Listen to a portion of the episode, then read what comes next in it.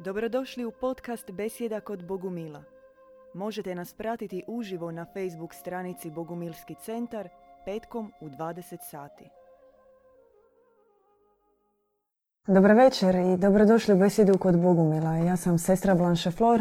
Ja sam sestra iz Clermonda. Dakle, podsjećamo još jednom na samom početku.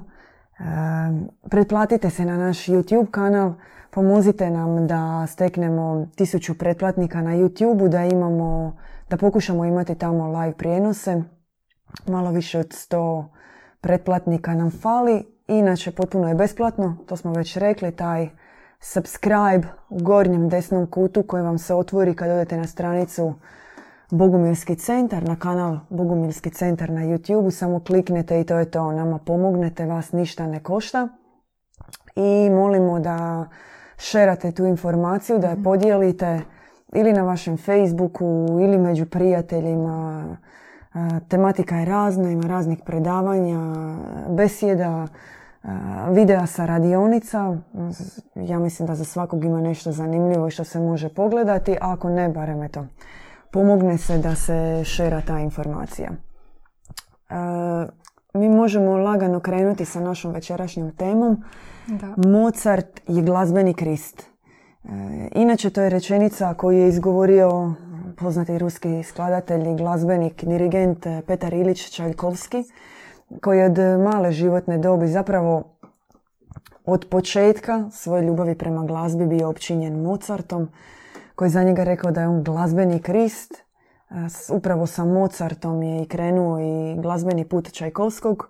On sam je rekao prvi put kad je čuo glazbu koju je izvodio Mozart, to je za njega bilo novo nebo, otkriće.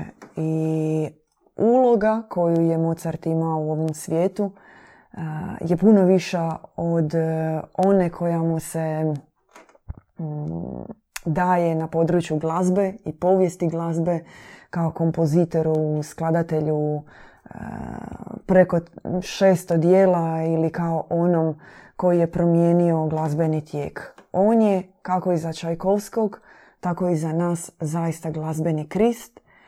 Posebna pomazana duša koja je imala E, vrlo posvećenu, e, vrlo uzvišenu i vrlo značajnu ulogu. Dakle, apsolutno istu, ako ne i veću, ovo sad može zvučati čak i čudno, od one koju je imao Krist. E, I sam Mozart je došao na ovaj svijet da govori o onim temama o kojima je Krist govorio, da govori o ocu, o dobrom, ljubećem ocu, koji bi trebao biti više od Boga ljudima, koji bi im trebao biti zaista poput voljenog oca i da govori o ljubavi kakvu ljudi do tada nisu poznavali. O ljubavi koje su se dotakli zapravo već u srednjem vijeku mine zingeri i minestreli, trubadurski pjesnici koji su opjevavali tu mine E, ljubav koja se može shvatiti jedino u trepetnim e, nutarnjim objavama čovjekova srca. Mozart. Da, da, Mozart kao glazbeni i kao duhovni genij. On je rođen 1756. umro je 1792. 91. I samo njegovo ime ne, ako može samo kratko, mm sa 35 godina.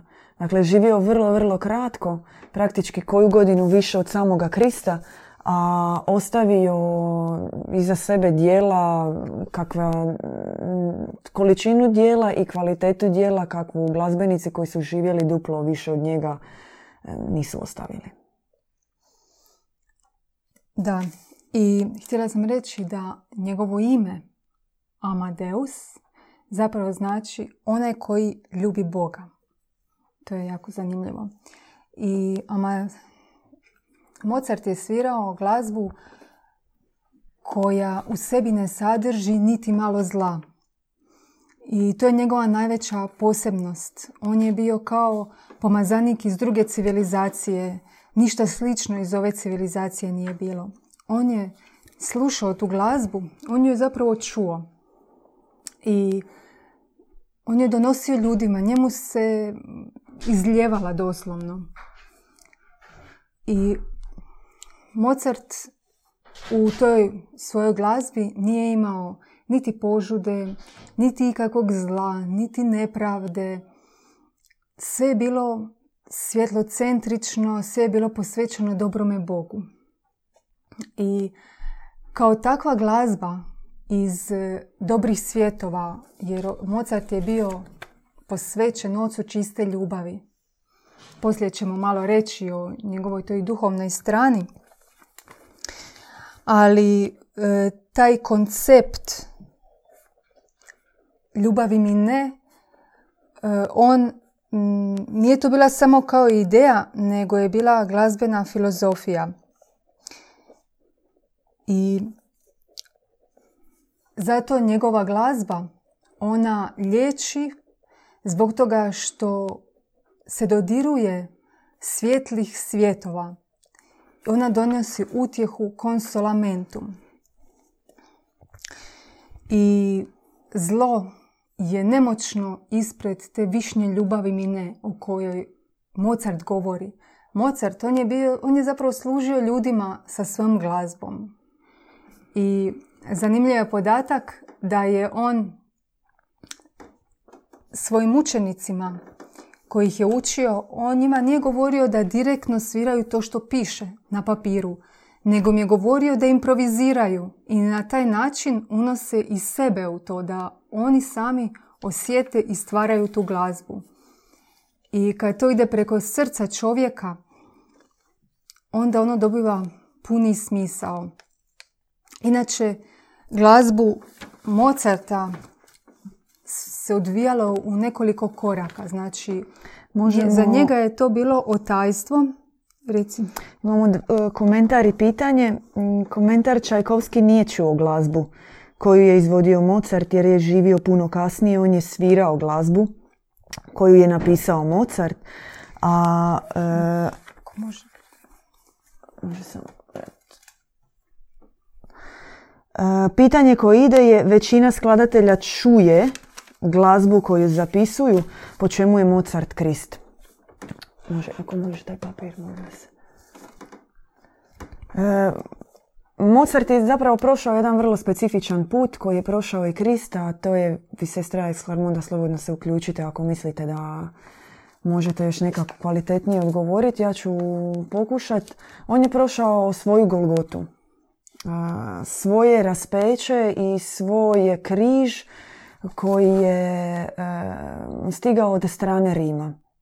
Naime, svi oni koji su se našli e, na tom duhovnom putu e, donošenja ljubavi mi ne ljubavi ljudima, mhm. odnosno na svoj svojevrstan način, u ovom slučaju Mozart je to radio kroz glazbu, koji su donosili i opjevavali ljubav dobroga oca, koji su širili istinu o dobrom čovjeku, o dobroj zemlji, o dobrom ocu, o dobroj majci, oni nisu bili dobro dočekani od e, strane inkvizicije, od strane farizeja. I već od samog početka se znalo što i kako radi e, Mozart. On je prve udarce doživio upravo kroz e, svog na početku pokrovitelja Koloreda u Salzburgu, koji mu je i zabranjivao izvoditi glazbu, koji ga je toliko stezao da ga je htio odvojiti e, od naroda, koji ga je ucjenjivao i koji ga je htio, naravno sve po napucima Rima, držati pod svojevrsnom kontrolom. Držati Mozarta pod kontrolom i ne dati mu da stvara glazbu, da je izvodi e, pred ljudima ili da ima svoje učenike, bilo je jednako kao zabraniti Kristu da govori ili da ima svoje apostole ili da navještava ljudima. Dakle, to je staviti čep u usta e, dobroga pomazanika koji ima misiju govoriti o dobrom Bogu. To je kao da, kao da, si, kao da si ga ubio. Doslovno to. E, kasnije e, Rim operira, inkvizicija operira uvijek na isti način, a to je e, huškanjem, špijunažom, kontrolom, jednim radom iza leđa preko onih najbližih. Preko žene, preko bliskih suradnika, preko kraljevskih savjetnika koji su bili u glazbi, koji su mu onemogućavali da radi, koji su ga sabotirali na svakom koraku i koji su ga u konačnici počeli trovati. Tu je posebnu ulogu igrao i Salieri, koja je vrlo specifična. On je bio njegov istovremenik. Mozart ga je smatrao prijateljem i u jednu ruku Salieri ga je i obožavao. Obožavao je njegovu glazbu, zaista ga je smatrao genijem, no s druge strane, nažalost, poslužio je kao produžena inkvizicija, inkvizicijska ruka Rima i e, preko kojeg e, su zapravo i kontrolirali Mozarta. Nigdje gdje je Mozart došao i gdje je radio nije bio dočekan raširenih ruku. Njegova genijalnost e, je bila pod napadima, e, njegov rad, kao što smo rekli, je bio onemogućen i on je doživljavao takve udarce od kojih paradoksalno koliko god su bili teški, on je svejedno živio u radosti, živio u blaženstvu i neprekidno stvarao, kao da je osjećao i znao što će se kasnije ispostaviti da je istina, jer pišući svoj rekvijem on je predosjećao svoju smrt. Znači, znao je da se bliži kraj, da jednostavno nema puno vremena, da, da. mora to dati. Tako da, e, farizeji su ga napadali od samog početka i on je u biti prošao jedan težak, težak krvavi put sve njegove simfonije, sve njegove sonate, klavirske koncerti, oni su svojevrsne molitve. Može se poslušati o čemu piše i e, jer Ivan Bogumil u ovoj knjizi e, Mozart, vjesnik nebeske ljubavi, dovoljno je poslušati njegovu 38. 40. ili 41. simfoniju i zaista vidjeti da osjetiti srcem da je to adekvatno molitvi. Tako da sve ono što je on napisao je izravni božanski logos koji je materializiran u obliku nota. On je e, prvo čuo i on je e, sakramentalno doživio božanski logos i onda je to stavio na papir. Imamo još pitanja. E, je li Mozart bio iluminat? Jako zanimljivo pitanje. E, kako je to utjecalo na njega osobno i na njegovu glazbu? Onda možemo odgovoriti na sljedeća pitanja. Da, e, Mozart se pridružio braći iluminatima. Oni su živjeli u čistoći, dobroti, ljubavi, miru i on je vidio o tome, jednostavno je osjetio i to je bilo po njegovom srcu. E, ta ilu, braća iluminati. Mhm. I nešto se govori kao da su to masoni bili, ali ne, nisu to bili masoni. To su baš bili iluminati e, kojima je, znači, temelj bio čistoća. I on je u tome pronašao svoj način da se može izraziti, da se može približiti njima, da može živjeti onako kako je on htio živjeti. To su bili dobra načela djevičanstva e, koji su, kako su živjeli i Katari i Bogumili. mm I to je njemu bilo srodno njegovoj čistoj duši. Apsolutno, da. E, ta bratstva koja su postojala u to vrijeme u Austriji, kao što si rekla, nisu imale veze sa onim što se danas opisuje kao masonerija. To su zaista bila čista djevičanska e, društva udruženih e, muškaraca sa visokim, visokim ciljevima. I ono što je specifično u to vrijeme kada je Mozart se uključio u jedan krug preko Ignaca von Brona je bilo da je vrlo brzo kad se on uključio u jedno bratstvo, sva su se bratstva ujedinila.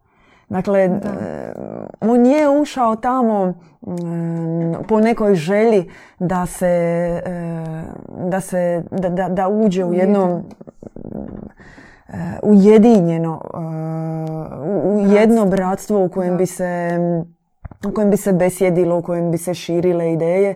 Međutim, kako je bio i sam po sebi takva uzvišena i posvećena duša i vrlo brzo napredovao u takvim bratstvima, i ono što ga je oduševljavalo da su svi isti srcem, da nije bilo nikakve hijerarhije nego heterarhije, a vrlo brzo su se svi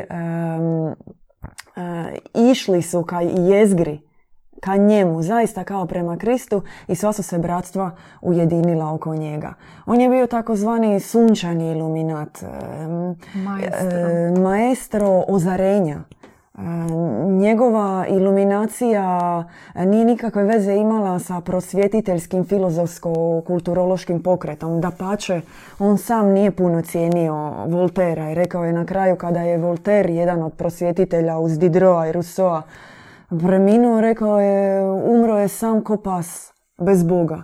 Dakle, on je uvijek težio kao otkrivenju vijesti dobroga oca i to je bilo ono prvenstveno što je utjecalo na njegov život i na njegovu glazbu. Ozareno uh, uvidjeti Boga u njegovom uh, izvornom obliku, u njegovoj, uh, sa njegovom porukom dobrote, ljubavi prije svega, bez osuđivanja koju je imao za ljude. I ta su se bratstva nastavila nešto nakon njegove smrti, međutim i tamo je inkvizicija vrlo brzo reagirala. Da, Oni su ugašeni, su, nestajali su, nakon njegove smrti su masovno počeli nestajati e, članovi svih tih bratstava. On je i oca svog uključio tamo e, zaista među takvu braću sjedinjenu, među djevičanstvenike istinske koji su imali visoke ciljeve. Međutim, nakon njegove smrti to se počelo gasiti i ono klasično što se počelo događati, što se događalo i sa njegovim životom, sve, su, sve se počelo izokretati. Uh, odjednom su to postajali uh, manijaci, sektaši, luđaci i sam Mozart i njegov život je sveden na par bludnih epizoda, poremećen um, i nekakvu, ajde što mu znaju priznati, nekakvu čak djetinju genijalnost. Imamo još nekoliko pitanja. Kakvu životnu poruku možemo dobiti od Mozartovog puta? Mozart je tako rekao jednu šokantnu rečenicu na jedan način. Da ljubav, da je zapravo smrt čovjeka na ovoj zemlji je zapravo prijatelj. I to je zaista velik, šokantna vijest. Ali on je to doživio mm, nakon što je i sam prošao nekoliko puta smrtna vrata i nakon smrti njegove majke koja ga je potresla i o kojoj je duboko razmišljao i čak je razmišljao kako će uopće reći ocu svome o tome. I pisao je pismo. Inače je često pisao pisma i to su bili zaista pisma njegove sonate. I ta rečenica da je zapravo smrt prijatelj, to je takva jedna ozarena rečenica, jer čovjek danas smatra da je smrt najveći neprijatelj ali njemu je prijatelj zbog toga što je on mišljenja da se zapravo duša nakon smrti vraća u krilo oca. I tad dolazi do sjedinjenja duše sa ocem.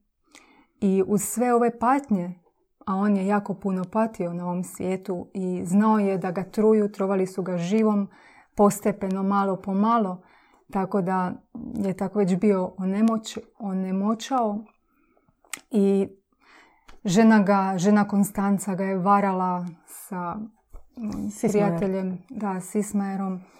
Sve on to znao, ali on uopće nije tako gledao. On je na njih gledao svjetlo, svjetlo centrično. Uopće nije vidio zla. Jer je bio tako posebna visoka duša. I iz toga njegove, njegova ta rečenica da je smrt prijatelj zaista je nešto na čemu se trebamo zamisliti i duboko, duboko proživjeti. Jer čovjek u ovom svijetu je zapravo kao u koncentracijskom logoru. I gledajući tako, smrt zaista je jedno oslobođenje, jer kad znaš da ti ne ideš nigdje uništavilo ili ne znam kako još u limbo, šeol, nego da ideš mm, ka dobrom ocu, onda je to nešto zaista tako što te ohrabljuje, što ti daje nadu i što zaista možeš onda doživjeti kao jedan, kao prijatelja.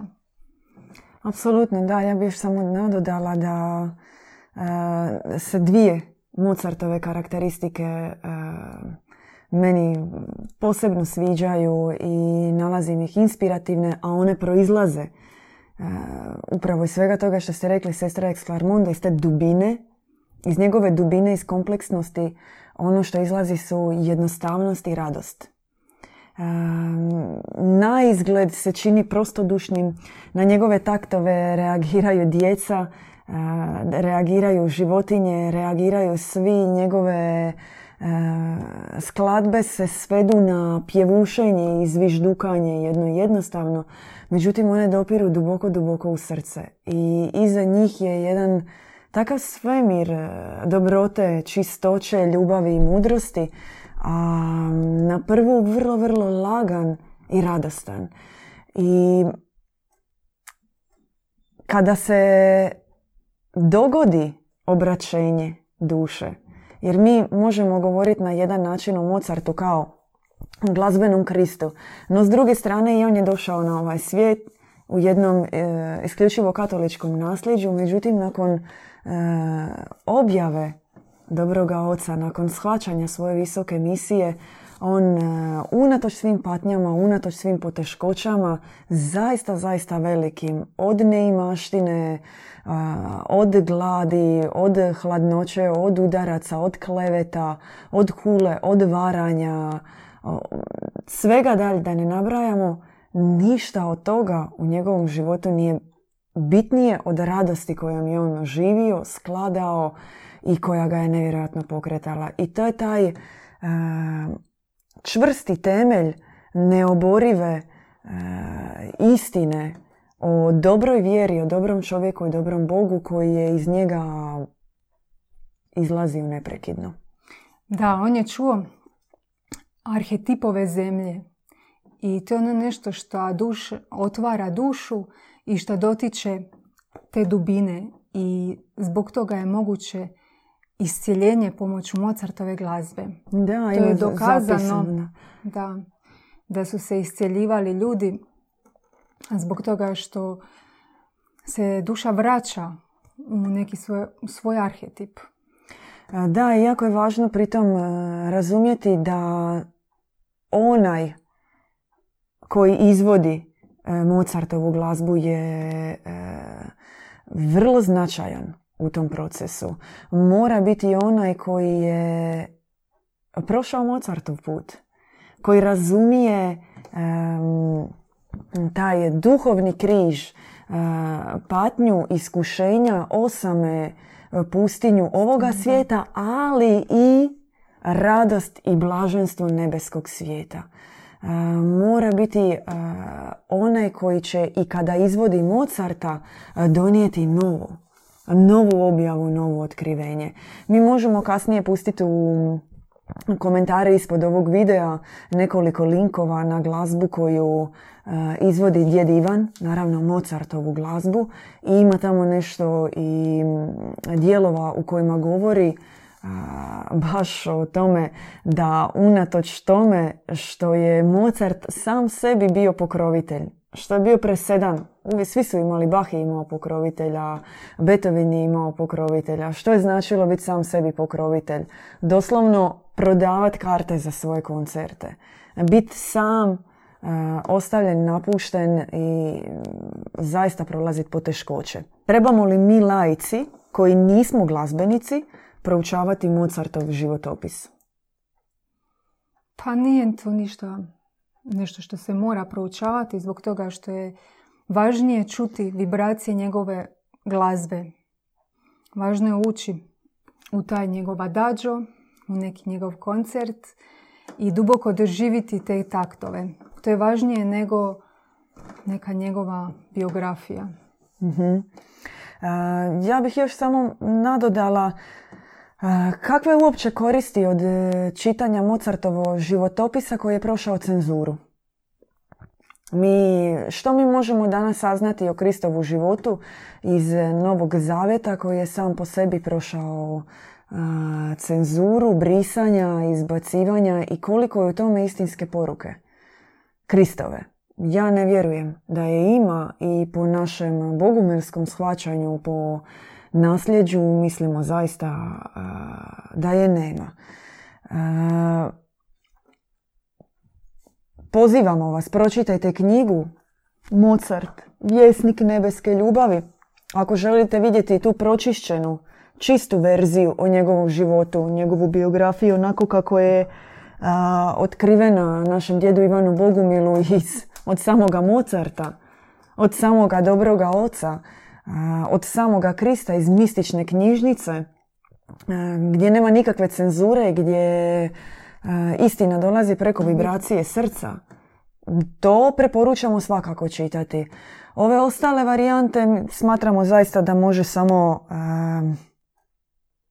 zatarovati pogled na istinskoga Mozarta i zabraniti shvaćanje njegove glazbe.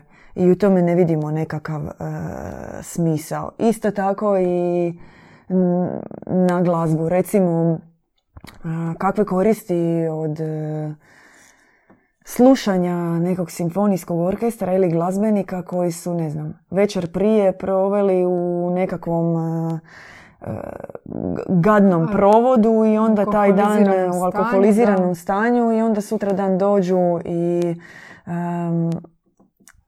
žele prenijeti čistoću i djevičanske vibracije dobroga oca.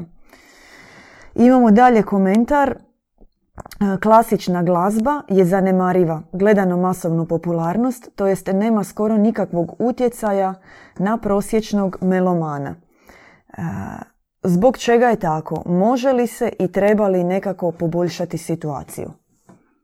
Znači, klasična glazba je zanemariva, gledano masovno popularnost, to jest nema nikakvog utjecaja na onoga ko voli glazbu, proučavatelja glazbe, audi, audiofile.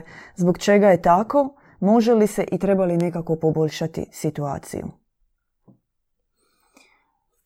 Hm, zašto je tako? Mm. Nisam baš sigurna da znam taj odgovor, ali e, važno je što važno je tko je napisao tu glazbu. Jer klasičnu glazbu koju je napisao Mozart, on je prošao jedan put i njemu se otvarala glazba sviše. On je već bio posvećen u, u te sfere, zapravo sfere ljubavi mi ne. I baš zbog toga smatramo da je ta njegova glazba treba biti kao neka osnova za bilo kojeg glazbenika i da svi glazbenici mogu uvijek crpiti iz tog izvora. Da to bude kao njihov temelj gdje se mogu vraćati i iz kojeg mogu učiti. Jer ona se otvara na različitim dubinama i, i zaista se može čovjek tako razvijati. A također i druga glazba, na primjer i Haydna i Beethovena, klasična glazba, isto jako važna da, da ljudi nju ne samo slušaju, nego i da glazbenici izvode, jer to je kao zapravo neki temelji. I... Glazba je jezik, ona je logos, ona je ona je prva u objavi e, dobroga Boga. Ljudski jezik je limitiran i on e, ne može, on je već onaj neki drugi lošiji kanal koji, kojim se pokušava izvorna poruka prenijeti i glazba bi trebala biti prva osnovna preko koje ide, ona dopire direktno u srce, ona treba ući unutarnje dvorce, odaje uh, subesjednika. Ona je uh, onaj ocean vibracija između dobroga Boga, između dobroga svemira i između onoga koji teži sjediniti se ponovno s božanstvom. Čovjek i božanstvo su od početka jedno, oni su sjedinjeni. Tako bogumili smatraju u, u, u duhovnom braku, u duhovnoj su sjedinjenosti, u, duhovnom, u duhovnoj zajedničkoj prirodi. I svojom misijom na zemlji ljudima se unatoč odvojenosti od dobroga oca daje mogućnost preko Mozartove glazbe u izvedbi pravoga, ajmo ga nazvati posrednika, daje se mogućnost sjediniti se ponovno sa dobrim Bogom. I to me, to me teži, to, to je uloga i svrha glazbe. Međutim, u današnjem svijetu ona ne dopire. Ne može. Taj je kao da je zid između, između izvora dobrote, ljubavi, čistoće i onoga koji to prima. Jednostavno, današnja klasična glazba i glazba općenito ne provodi tu svoju osnovnu misa, e, misiju, niti e, ima kapaciteta to napraviti. Jednostavno, nema dovoljno čistoće u njoj. Da, nema dovoljno...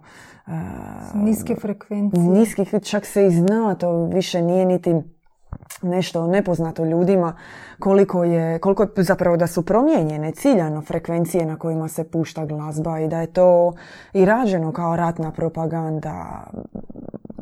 Da, sa današnjom glazbom koja se e, pušta po svjetskim underground klubovima bez e, određene doze opijata, droge, e, što se zapravo tu može otkriti? I čak i u slučaju e, masovne intoksiciranosti, nadrogiranosti, što je ono što ti se otkriva i kojim putem ideš. E, klasična glazba mm, je izgubila svoj putokaz, izgubila je e, svoje mine zingere, njih ima, ali kao i uvijek da stavlja se zabrana da oni budu ti koji će čovjeka voditi, koji će čovjeku predati vibraciju dobroga svemira, dobroga univerzuma. Imali smo još neka pitanja. Samo trenutak. A, što mislite o čuvenovom Mozartovom efektu? Efekt. A, to je najveći dokaz njegove božanske misije. Unatoč svim svoj glazbenoj, e, svoj povijesti glazbe, svoj glazbenoj tradiciji, svega zaista što se izdavalo svim glazbenim kućama, svemu još uvijek danas e, među najprodavanijim CD-evima, pločama e, je Mozart. I nevjerojatno je zapravo kako, zapravo nije nevjerojatno, nego je upravo suprotno, nego je baš prirodno i baš je najveći dokaz njegovog e, božanskog puta taj što svi reagiraju, što smo rekli, od djeca se iscijeljuju, njihova inteligencija, znači ljudska inteligencija, nešto što čak i onaj najzadrti racionalist ne bi nikad priznao, dokazano je da se kvocijent inteligencije povećava slušanjem Mozartove glazbe. A ako to nije najveći dokaz njegove posebnosti, onda ja ne znam što je. Množio se. Množio se, da, zato što u čovjeku Čovjek je od božanskih sastava, on je njegova, mi smo o tome nekoliko puta govorili, on je od Boga, on je od oca rođen i u njemu mistično još uvijek postoje ti sastavi i, i božanski um, i božansko srce i sva božanska priroda koja je u čovjeku, ona reagira na vibracije koje su u Mozartovoj glazbi. I to kod bilo kojeg čovjeka u bilo kojoj dobi. Da, ja bi dok još ima vremena spomenula e, spomenula Judinu, Mariju Judinu, mm rusku pijanisticu koja je Staljinu e, za vrijeme drugog svjetskog rata odsvirala Mozarta. Znači Adagio 23. koncerta on je tražio da mu ona svira i ona je došla. došle kod njega i ona je njemu odsvirala tu glazbu, tu skladbu i on je, Stalin je nakon toga zatvorio gulag. Što je jako, evo, potresno i svjedoči zapravo toj Mozartovoj božanstvenoj glazbi. Jer je Mozart na taj način pobjedio zlo i smrt. Stalina je pobjedio i čak e, su bili govorili da je... efekta. Da, to je vrhunac. I čak su bili rekli da je Stalin kad je umirao da mu je svira, da je imao e, tu skladbu i da je slušao Judinu. Da, pronašli su. Svirala i dalje na gramofonskoj ploči. Ta, e, da. Na gramofonu je svirala. Inače, da, zaista on je nju čuo na radio i tražio je snimku, nije bilo snimke i onda su organizirali da se to snimi posebno za njega. I on joj je tada poslao, mislim da je bila cifra nekih 20.000 rubalja, platit je, ona mu je vratila natrag porukom, zahvalila mu na tome uh, i rekla da će se moliti za njegovu dušu i za svo zlo koje je učinio jer dobri Bog je milosrdan i on prašta sve, a da novce koje je on poslao da će donirati onima kojima je potrebito i onima koji su zaista stradali od e, toga što je on činio. Jer e, i sama Judina je vjerojatno osjetila u tome koliko je zaista umnožena bila e, patnja, jeca i, i vapa i same majke Božje u Mozartovoj glazbi da je uspjelo doći čak i do takvog srca kao što je Staljino. I do, do njega je djelovala. To je zaista potresno. Da. E, imamo još jedno pitanje, zapravo idealno pitanje, bližimo se našem kraju. Kakvu životnu poruku možemo dobiti od Mozartovog puta? Imamo još pitanja koje smo, malo nam je promaklo. Kakvu životnu poruku možemo dobiti od Mozartovog puta? Smo to pročitali, to pitanje? To. jesmo? Jesmo, jesmo. Aha, pardon. E, imate li a, imate li uspjeha? Mhm. Možete li uspješno u vašim obiteljima zaljubiti djeca u Mozartovu i neku drugu klasičnu glazbu? Kako djeci mhm. približiti Mozarta? Pa evo ja bi kratko rekla. Djeci treba puštati Mozarta još dok su u trbuhu. I oni kad se rode, njima će biti to normalno slušati. I oni će zaista to uživati slušati.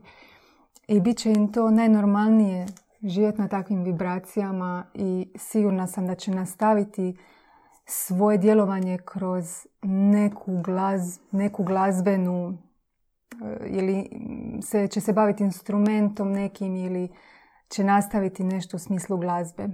Ja mogu dati jedan osobni primjer jer imam dijete kojeg sam a, možemo ispričati da, takvu priču. Da.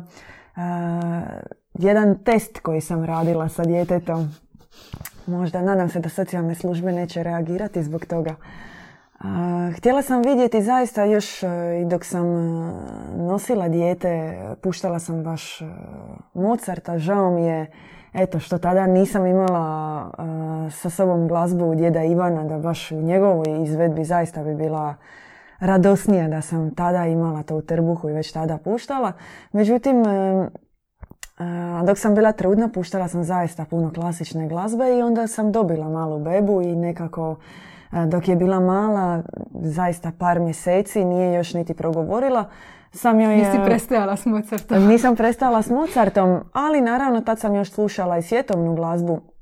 I htjela sam naći tako nekakve primjere svjetovne glazbe koji bi možda isto bili umirujući za bebu. I kako tada su, vjerujem da i danas postoje, su bili oni mali uređaji koji se navijaju koje mhm. puštaju e, i mi smo imali tada u kući, dobili negdje je ostalo od nekud je bio taj mali uređaj na navijanje koji je imao onaj Love Me Tender od Elvisa mm Preslija. I ja sam imala negdje, još uvijek sam tada imala u kući, nakon toga je nestao CD od Elvisa i pustila sam Love Me Tender. da vidim kako će dijete, ona je tad bila budna, mala beba nije, ne par mjeseci. I pustila sam Love Me Tender koja je navodno, ja mislim čak negdje na nekim vjerojatno ljestvicama bila proglašena e, najboljom baladom. Na prve taktove Love Me Tender e, je dijete počelo plakati.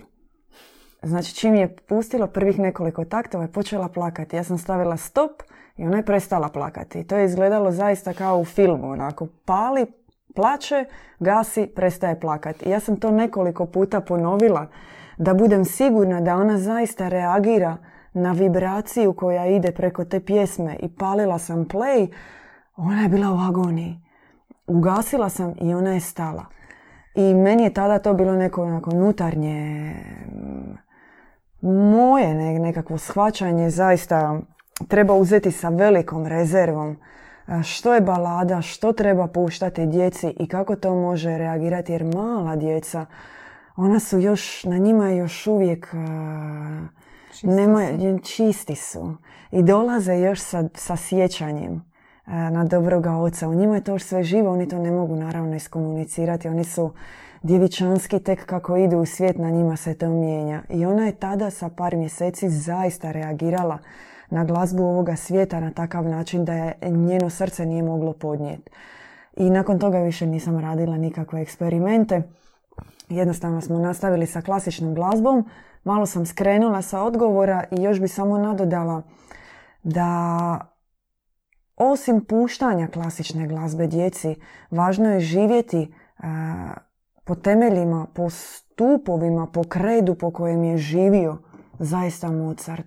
Dokle mi ne živimo istinsku ljubav, dobrotu, čistoću i dokle nismo posvećeni svom duhovnom putu i življenju po drugačijim principima od ovoga svijeta, teško da ćemo mi moći svom djetetu približiti neku mirniju ili čišću glazbu. Današnja djeca slušaju ono što je prisutno i u svijetu. Neurotičnost, traumatiziranost, histeriju, histeriju agresiju, uzurpaciju, alkoholizam e, i njih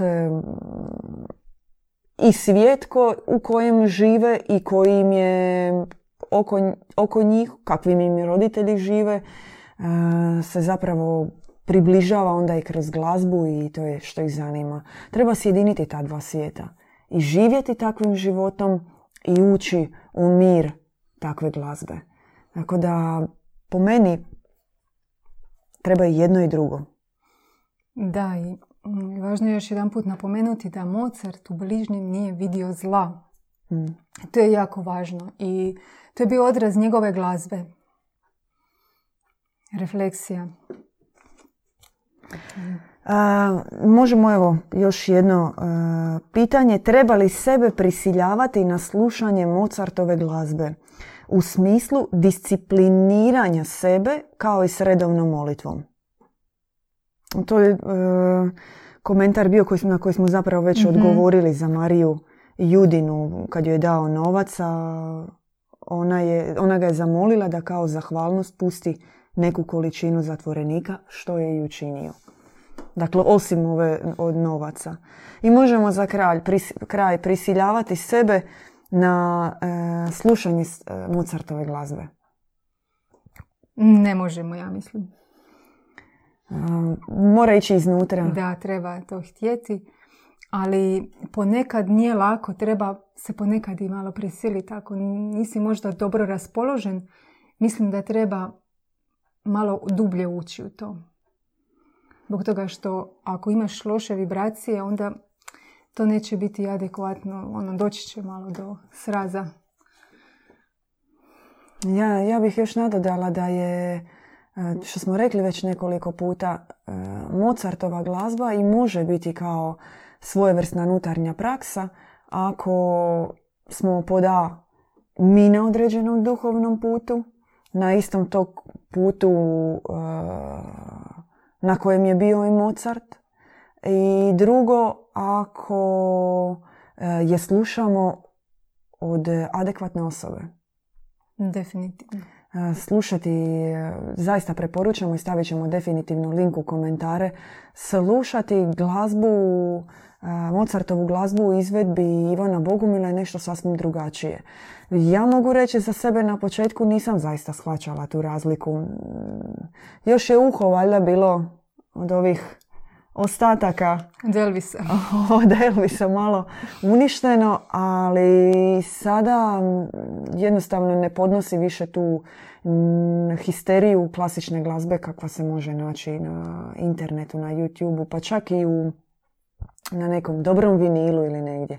Važno je zaista e, srcem osjetiti, a onda kada, kada dođe do toga što preporučamo slušajte što više, slušajte što više glazbu Ivana Bogumila i kroz to ćete, već kroz to ćete se mijenjati, već kroz to ćete... Dobiti štit od zla. Apsolutno. I razumjeti dobrotu o kojoj je Mozart, Mozart govorio. Hvala sestra Exlarmonda. Hvala sestra Blanche Flore. Evo, završili smo u istom tonu, istom da. riječju. Da, pozivamo vas još jednom da nas e, podržite preko YouTube-a, da se subscribe na stranicu, pretplatite se na naš kanal, ne na stranicu nego na kanal na YouTube-u. Odmah. Odmah, da, šerajte tu informaciju, podijelite, zamolite prijatelje. Ima i na nešto na našem kanalu glazbe Ivana Bogumila, možete i naći ako ukucate u YouTube John Bogumil, izbacit ću vam glazbeni kanal, e, preporučamo ima Čekovskog, Beethovena, Mozarta. Poslušajte, uronite se u glazbu i sferu dobrih, dobrih, e, čistih vibracija. Hvala još jednom na gledanju i vidimo se sljedeći tjedan u Besjedi kod Bogumila. Slušali ste podcast Besjeda kod Bogumila. Podsjećamo da nas možete pratiti uživo na Facebook stranici Bogumilski centar petkom u 20 sati.